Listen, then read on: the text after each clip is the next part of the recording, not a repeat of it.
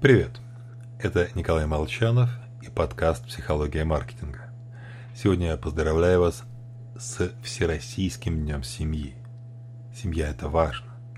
Тысячелетиями наши предки жили именно в родоплеменных общинах. На первом месте всегда была семья и ближайшее окружение – родная деревня.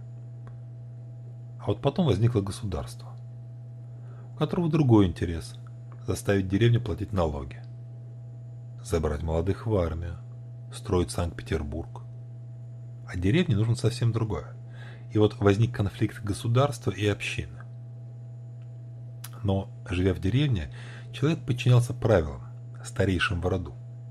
Именно они решали за него, на ком жениться, где строить дом, с кем мириться, с кем враждовать. И тогда государство сказало, да вы же личности, Уйдите из общины и решайте все сами.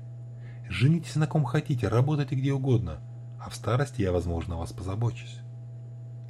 Чтобы разрушить институт семьи, э, государство дало и людям иллюзию самостоятельности. И государство победило.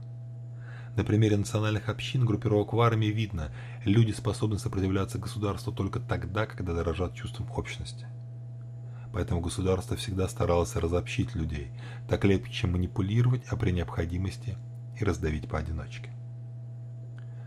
Но нам все равно важно чувствовать поддержку социума, пусть и виртуальную. Место деревенской общины заняли бренды, искусственный суррогат, обещающий дать социальную поддержку взамен отданных денег. Поэтому за успешным брендом всегда стоит идея. Идея сильнее государства, сильнее мнения общины – Веган скорее женится на веганке с другой стороны, чем на мясоедке своей собственной.